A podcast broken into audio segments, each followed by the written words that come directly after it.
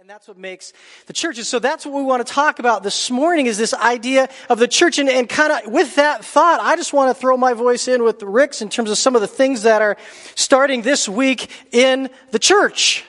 Us, people, a couple things. Hopefully, uh, you've heard about these. If not, if you are a runner, or you think running, or you think runners are weird, or whatever, this might be a group for you. It's called Run For It. It starts this coming Thursday. Really designed to help folks who kind of run a little bit, maybe get a little better at it, talk about some of the spiritual components behind this idea of running. Do you know, uh, if you don't know, the Bible only mentions a few sports. Is not one of them. That was pretty good, wasn't that? I didn't know it was coming, but that was pretty, right? Well, but, but running is, now I'm not making a big thing. I'm just saying that's kind of interesting if you care boxing is too. I'm just saying this is really interesting. So, so the idea is, uh, we'll run together, we'll have some fun with that, and then talk about some of the uh, spiritual components behind that. Uh, another group um, that's starting up this coming Wednesday is called Parenting Through the Phases. If you own a little one, and you catch yourself asking the question, is that normal? This is a group for you right?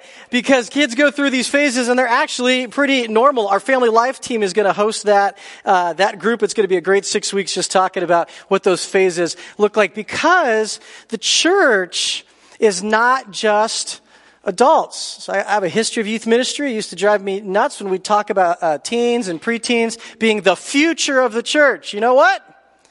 They're the church now.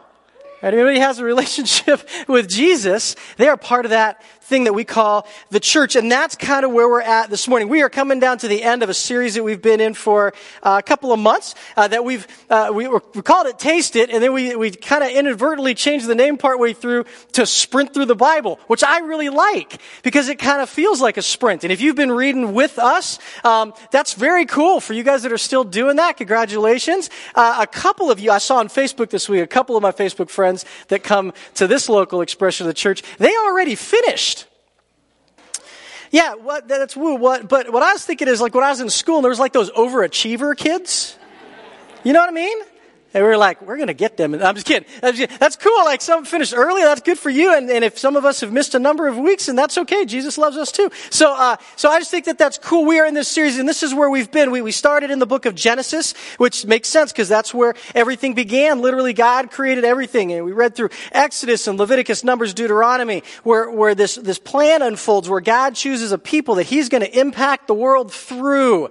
And so He connects with these people, and, and, he, and He gives them this promise. He says, uh, like terms and conditions. He says, if you obey, then uh, things will go well, and if you don't obey me, then it's all going to fall apart. And so then we get to the next section: Joshua, Judges, Ruth, First, Second Samuel, First, Second Kings, First, Second Chronicles, and we hear the the story of these people. They're called the Israelites. They become this nation, and more uh, often than not, uh, largely they choose to disobey God.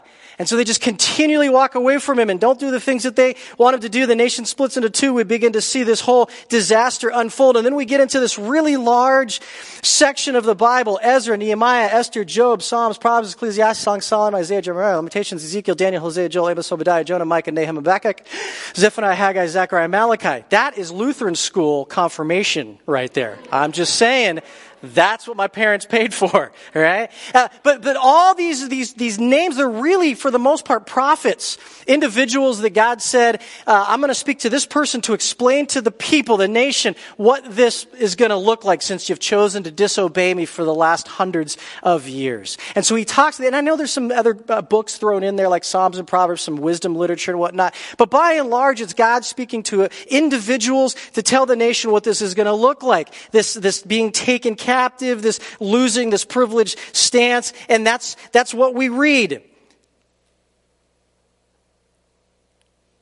And then silence. Like Malachi, that last book of what we call the Old Testament, that first half of the Bible.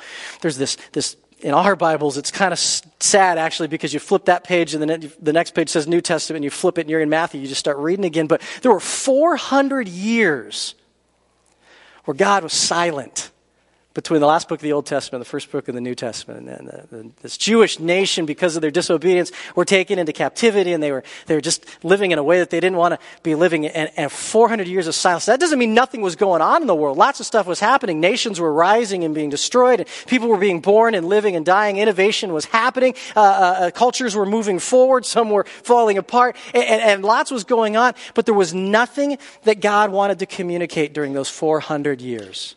So, so we call them 400 years of silence. Now, I don't know where, where you're at this morning in your own personal journey with Jesus, but I know that there are times where all of us land in these seasons where we feel like God is very silent.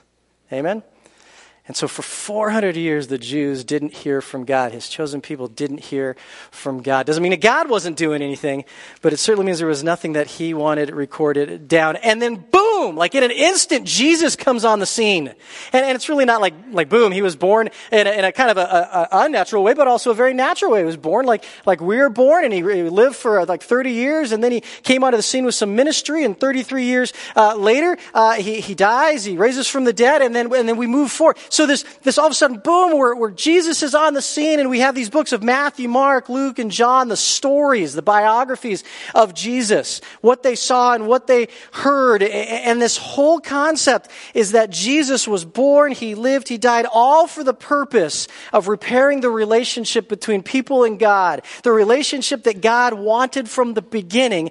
Jesus was going to take care of that. Matter of fact, when Jesus dies on the cross in John chapter uh, 19, it's recorded uh, that he says, It is finished. If you know that, it is finished or it is done. Jesus is saying, I've done it. Like that's it. Like the relationship between God and man can, people can now be repaired to what it was because of what I am accomplishing on the cross. And a few days later, when I rise from the dead and conquer death and we have this celebration, like it is finished.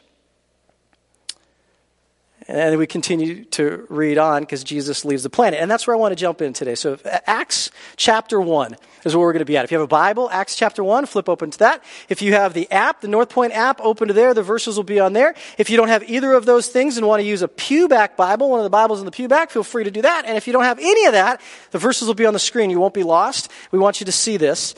Acts chapter 1 picks up where the author of Luke, which was Luke, and the author of Acts, which is Luke, where he leaves off in Luke, he picks up in Acts, and this is what he says in chapter 1, starting in verse 1. He says, In my former book, Theophilus, I wrote about all that Jesus began to do and teach until the day that he was taken up into heaven, after giving instructions through the Holy Spirit to the apostles that he has chosen. After his su- uh, suffering, he presented himself to them and gave many convincing proofs that he was alive. He appeared to them over the course of 40 days and spoke about the kingdom of God. So Jesus died and rose again, and then he showed up to bunches of people, freaked them out, kind of funny, and, and, and proved that he had really conquered death. Verse 4 says, On one occasion, while Jesus was eating with them, the disciples, he gave them this command Do not leave Jerusalem, but wait. Don't we love waiting? That's what he told him. Like, Jesus just conquered to death. And he, and he showed up, and the, the guys are like, oh my gosh. And he's like, no, it's cool. Touch me. I'm real. It's like I conquered death. I don't, not, no big deal, but I sometimes think in my head, just like, it's cool. Relax. And so they've got to be excited. Like, the guys, they're like, they're like, they're super excited. Like, let's go. Let's do. Let's move. And Jesus says, just wait. Don't leave Jerusalem, but wait for the gift my Father promised, which you have heard me speak about. For John baptized with water, but in a few days you're going to be baptized with the Holy Spirit. Now, I don't know, but my, my, my opinion is that they probably did not have a, a big clue what that looked like. The words made some sense, but I'm not sure they were ready for what's about to come. It says, Then they uh, gathered around Jesus and asked him, Lord, are you at this time going to restore the kingdom to Israel? In other words, do we get to be in charge again? Does Israel get to rule again? And Jesus says to him, It's not for you to know the times or dates the Father has set by his own authority, but you will receive power when the Holy Spirit comes on you, and you will be my witnesses in Jerusalem and all Judea and Samaria and to the ends of the earth. And after he said this, he was taken up before their very eyes, and a cloud hid him from their sight. Jesus lives. Jesus dies, Jesus raises from the dead, repairing that relationship if you have a relationship with Jesus between God and man. He hangs out with his guys for some time. He shows them he's real. They get very excited. He says, wait! And then he floats into the sky. How strange that must have been. Matter of fact, he goes on later to says that, you know, and he's like, what are you doing? What are you, it's just, read the rest of that's pretty funny. So we get this picture of Jesus telling them to wait. So Jesus says it's finished. He finishes this repairing relationship thing, and then yet he tells his guys to. So the question that I kind of want to start with this morning is Jesus did that. If he finished on the cross and resurrection, this repairing relationship between man and God, what's left? Like, like I often think, what if it just ended there?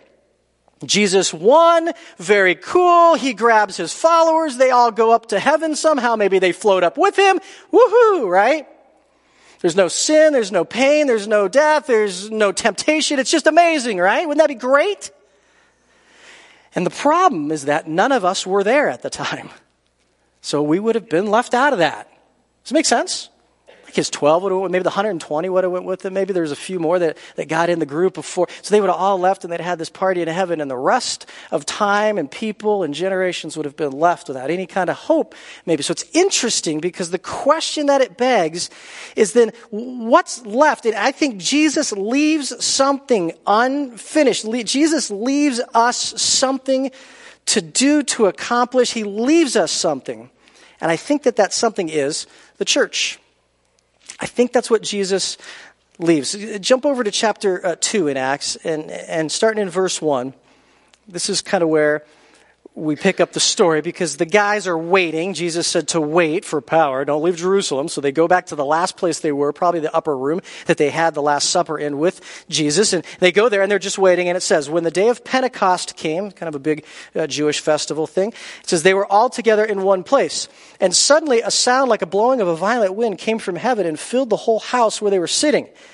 And they saw what seemed to be tongues of fire that separated and came to rest on each of them. And all of them were filled with the Holy Spirit and began to speak in other tongues as the Spirit enabled them. Pause for a second. That's what they had been waiting for. They didn't know they were waiting for that. They just knew they were waiting for something. And so they've been waiting for days and days and days and days and days. And on this day, when they got up and did all the things they normally did, like, like got a little bread and made some scrambled eggs and, and ate some food and watched the morning news and just decided where they were going to go that day and who had to take out the trash. And all of a sudden, this wind and fire and crazy starts happening and they start speaking in these known languages that they hadn't spoken in before. This is the thing that they were waiting for. And in verse 5, it goes on. It says, Now there were staying in Jerusalem God fearing Jews from every nation under heaven because of this big festival. It drew all these people from all these different places. And when they all heard this sound, a crowd came together in bewilderment because each one had heard their own language being spoken. Utterly amazed, they asked, Aren't all these who are speaking Galileans? And how is it that each of us hears them in our own native languages? Parthians, Medes, Elamites, residents of Mesopotamia, Judea, Cappadocia, Pontus, Asia, Phrygia, Pamphylia, Egypt, and the parts of Libya and Cyrene, visitors from Rome, both Jews and converts, Cretans and Arabs. We hear them declaring the wonders of God in our own languages. Amazed and perplexed, they asked one another, What does this mean? Some, however, made fun of them and said, They've just had too much wine. Isn't that like the stupidest sentence you've heard this week so far? Then Peter stood up with the eleven, raised his voice, addressed the crowd. Fellow Jews and all of you live in Jerusalem, let me explain this to you. Listen carefully to what I'm going to say. So we, we have this moment. They had been waiting. Jesus died, repaired.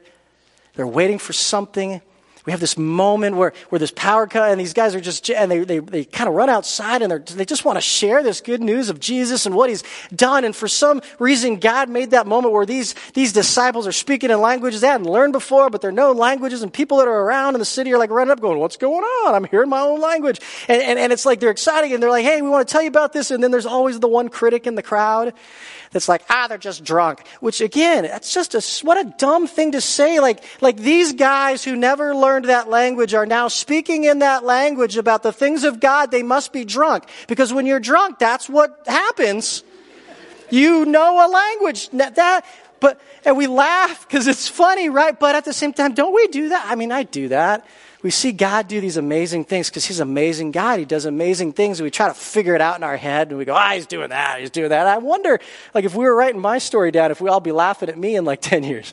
Like, what were you thinking, man? I'm like, oh, God's definitely doing. Because sometimes we do dumb things too. And Peter, who I always will picture as the big junior high boy, is like the one who runs out first and he's like, wait, I want to tell you about this. Listen carefully to what I got to say. And Peter begins to unpack this story of Jesus. It's a little funny because he starts in Joel. If you read through the Bible with us, you know that that was one of the prophets. Seems a little obscure place, frankly, if I were in charge to start talking about Jesus. But he starts in Joel, moves backward to Psalms, and ends up giving the good news of who Jesus is. And, and, and he preaches this sermon. And this is what happens at the end of the sermon in verse 37. This is the response to what Peter and the rest of the disciples are sharing. It says, When the people heard this, they were cut to the heart. And they said to Peter and the other apostles, Brothers, what shall we do? They were so moved by what they heard about Jesus and this good news of repairing relationship between God and people. They said, Tell us what to do. Peter replies, Repent and be baptized, every one of you, in the name of Jesus Christ for the forgiveness of your sins, and you'll receive the gift of the Holy Spirit too. This promise is for you and your children, and for all who are far off, for all whom the Lord our God will call. With many other words, he warned them and he pleaded with them. He said, Save yourselves from this corrupt generation. Those who accept his message were baptized. About 3,000 were added to their number that day. This moment, that moment, that's the start of this thing we call the church. That's this thing that Jesus left us. As he finished the repairing of the relationship between God and people, he left us this thing called the church, and it begins right then. It's the start of the church. The Greek word is ecclesia, and it, and it literally means an assembly or called out ones. Initially, the word was used in lots of different contexts, but in a relatively short amount of time, this new Christian group really hijacks this word, and over time, it is almost exclusively used of the Christian group that meets together, meaning church. This movement that's existed for 2,000 years. And it's a force that's changed individual lives and cultures and nations. This, this movement that's held together during dark times, uh, uh, like crusades and Holocaust and communism, as well as bright times like invention, innovation, cultural justice and reform. This thing, this movement that we call the church is what's left. And the rest of Acts, this book called Acts, is really the history of this new movement. And it's interesting because it, paints this picture that, that no longer does getting to God come through one nation, the Israelites, but it comes through one person, Jesus Christ, and this free gift of grace that he offers. And Acts starts with kind of this broad story and then relatively quickly begins to narrow focus onto just a couple of key individuals who take this story forward, Peter and, and Paul, and, and kind of their adventures on helping this new movement, this church, move forward and grow. And every book that comes after it, everything after this in the Bible, is really a letter to a church to try and help a, a, church figure out how it's supposed to operate, what it was supposed to be doing. Or some of them are letters to individuals who are in a church that they're probably supposed to read to a church about some specific things with the individual this whole idea of what is this post Jewish law now in grace and Jesus relationship thing look like. The next book is Romans. Romans is this great theological book. If you're looking to read something to expand your mind and stretch it and make it hurt uh, a little bit and get some great theology, Romans is the book to read, trying to, uh, uh the author Paul trying to explain how these Jews and non-Jews operate together at the same time. That was new for them. The books after that, 1st and 2nd Corinthians, two letters to the church in Corinth. They had a first letter and then another letter. And it's very practical living stuff. If you're looking to read something just to get a handle on what does it look like to live this Christ follower life in a contemporary culture, that's what this church was dealing with. So Paul writes to them some of the things that Corinth was dealing with just to make us feel I don't know if it's better or worse, but some of the things that they were struggling through that Paul writes to them about, they had divisions and dissension in the church based on who they were going to follow. They had a guy sleeping with his stepmom. You think that's not something you have to write about right? And yet that was something they were struggling through. And so Paul writes some, some things to help them think that through. They were taking each other to court. They were asking them questions like, well, is it better to get married or just stay single? Is it, is it worth it? They were asking questions like, can I eat steak that was used in a pagan ceremony?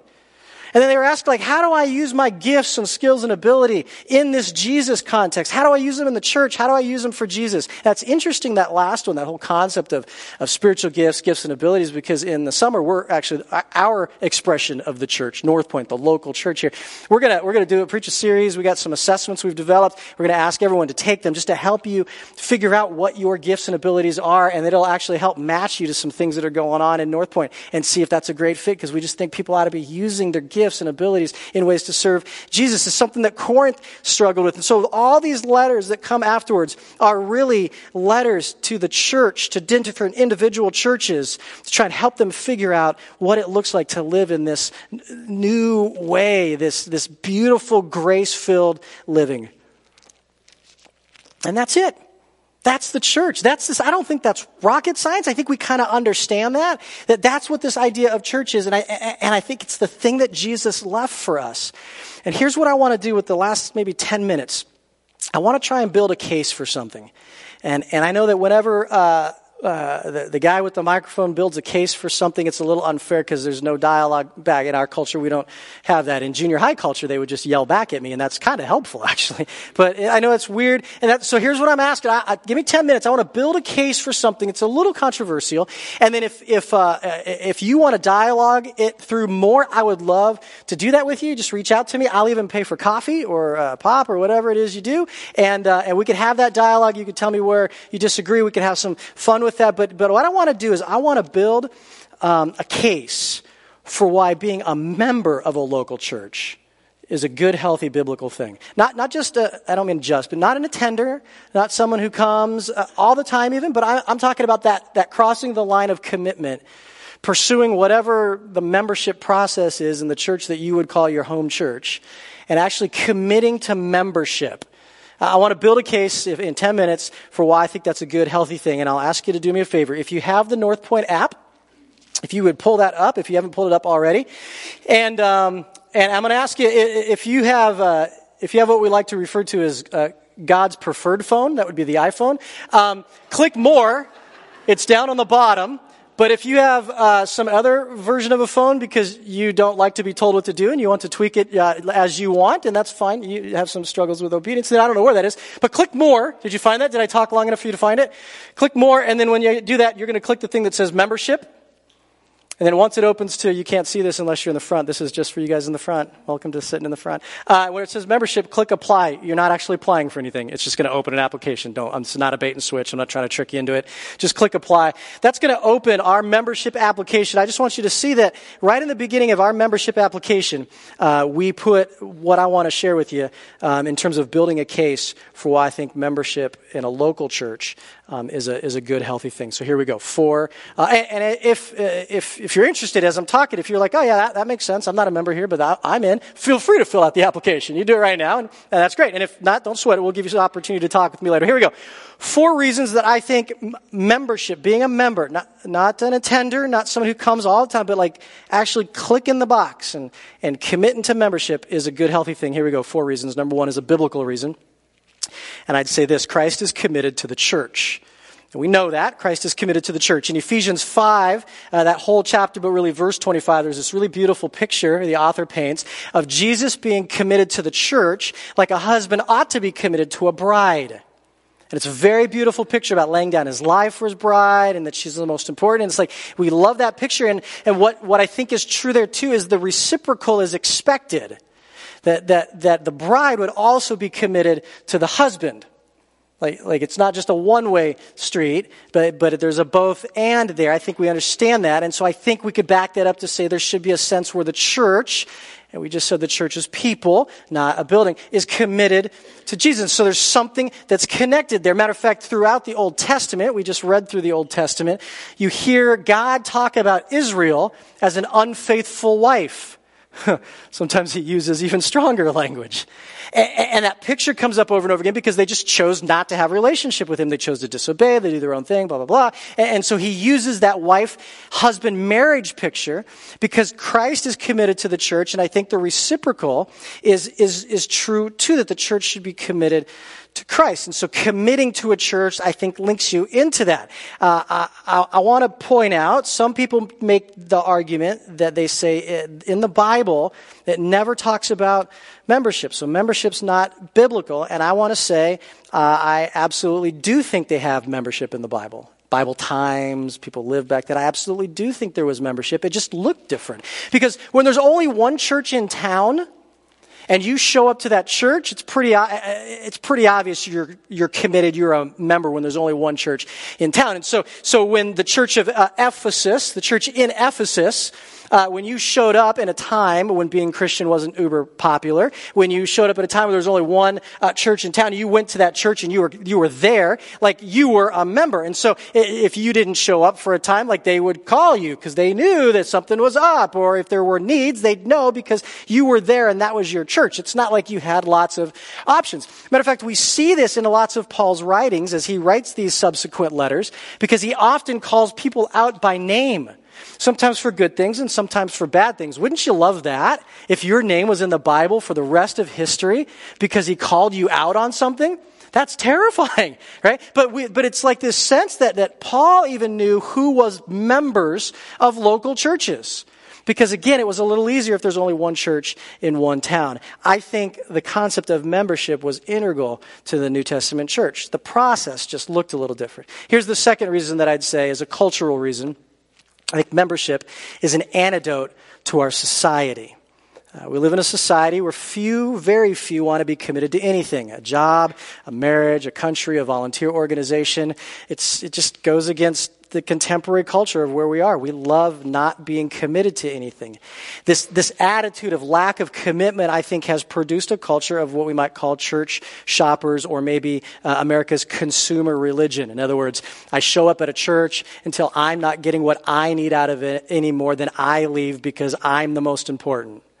And I just don't think that speaks of commitment that speaks of self. It's how we handle grocery stores. Like I go to a grocery store until they don't carry the pop I like, I go to a different grocery store. That's like, it's fine, right? Because it's not like you're committed to a, a grocery store, but maybe you are. I don't know. I'm not a grocery guy. If you're in the grocery industry and I've offended you, I apologize. I really don't know how that all works, but I'm just thinking, like, it doesn't seem like a big deal. Maybe, but, but with the church, I think that's a huge deal because it's not like I just go there till I get what I need and then I'm gone. I go somewhere else till I get what I need. This idea of commitment really pushes against our culture.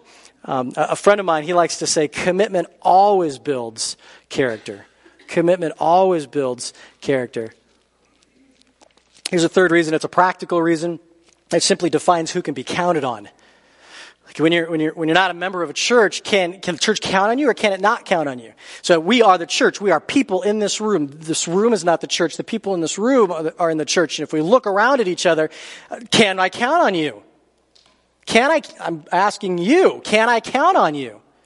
So when I decide that my wife isn't enough and I go wanting a different woman, did you hear my wife? I know I can count on one. Praise Jesus for, can I count on you? In, in, my language, with the guys that I spend time with, we say to go get the baseball bat and meet me behind the alley. you understand that, boys, men? Are you with me? You understand?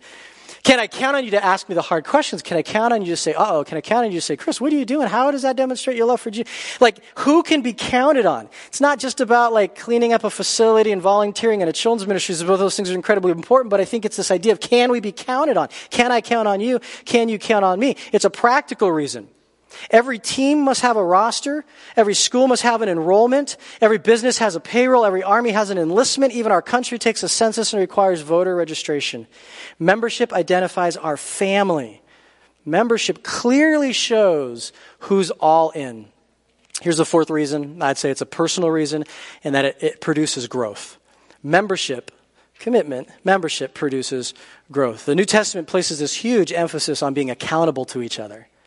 And I think membership really highlights that concept. You're not really com- committed, you're not really accountable when you're not committed to any specific church family. When, when you're doing what you want to do and anybody says, hey, that you just go. And there's no real sense of responsibility or accountability. Responsibility and accountability are major components of personal growth. In a lot of ways, at least in my mind, this is the way I think of it. And I'm not looking to, to like meddle. Pastors love to meddle here. I guess I'm meddling a little bit, but I look at it uh, like like we. I, I, know I have friends, I have couples that have been living together for a long time, not not married, just living together 20 years. They're com- they're com- they love each other and they're co- committed to each other and they're they're all in. But but friends, without this,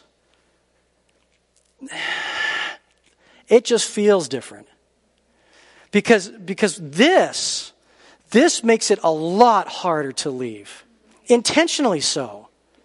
Now there's a process. You got to get the government involved. Now you got to fill out papers, and maybe I'll just work it out. That is the lowest, most base reason for not getting a divorce that I ever said my entire life. But this, there's just a level of commitment to this that, that is different when, when you've been living with a person forever and you guys have joint accounts and children. And I, I love you. I get that. I'm, I hear you. I just think that there is a different, this is, that, that's com, committed ish.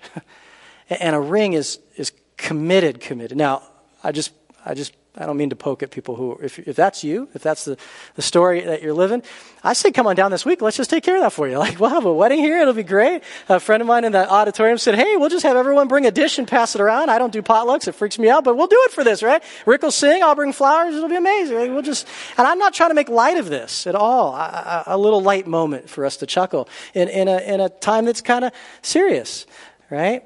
But commitment, we're talking about the church, we're not talking about marriage today. We're talking about the church commitment, I think, produces growth. So there we go. Four reasons um, to, to, that I think build a case for why membership is a healthy thing: a biblical reason, a cultural reason, a practical reason, and a personal reason. And I told you, if that if that's bothered you, if you have questions, you want to talk through them, or you just completely disagree with me, you could. I'm off my rocker. You've got the theological background. You want to just have that dialogue, or you just want to talk person to person. Like I'm happy to do that. I'll put my email address up there. You can email that. I'm just teasing. Every now and then we do a little light moment so everyone has to look up on the screen to actually see that. That's my, that's my actual email. Not that one. The next one, yeah. And, um, and I'd be happy to, I, I, will buy the coffee if you want a dialogue. I, I do think membership, commitment to a local church is a spiritual thing. I think it's an important thing. And here's, here's what I want to finish with Ephesians chapter uh, 1. This is just an interesting it's just interesting to me. Uh, and, and, I'm working this, this out in my head as well, so I don't have all the great answers on this. Uh, Ephesians, written by Paul, it's a letter to a, the church the people in the church of Ephesus. And he's just helping them trying to understand what, what it looks like to live this, this, this new life in Jesus. And they're working through a lot of things. And in, in the first two chapters, Paul just lays out who Jesus is. Like he just lays out who Jesus is and who you are, who I am in light of who Jesus is. And it's an incredibly good passage just to continually push into our brains. And it's just interesting because as he's talking about who Jesus is and who we are in light of Jesus at the end of chapter 1, verse 22, he says this.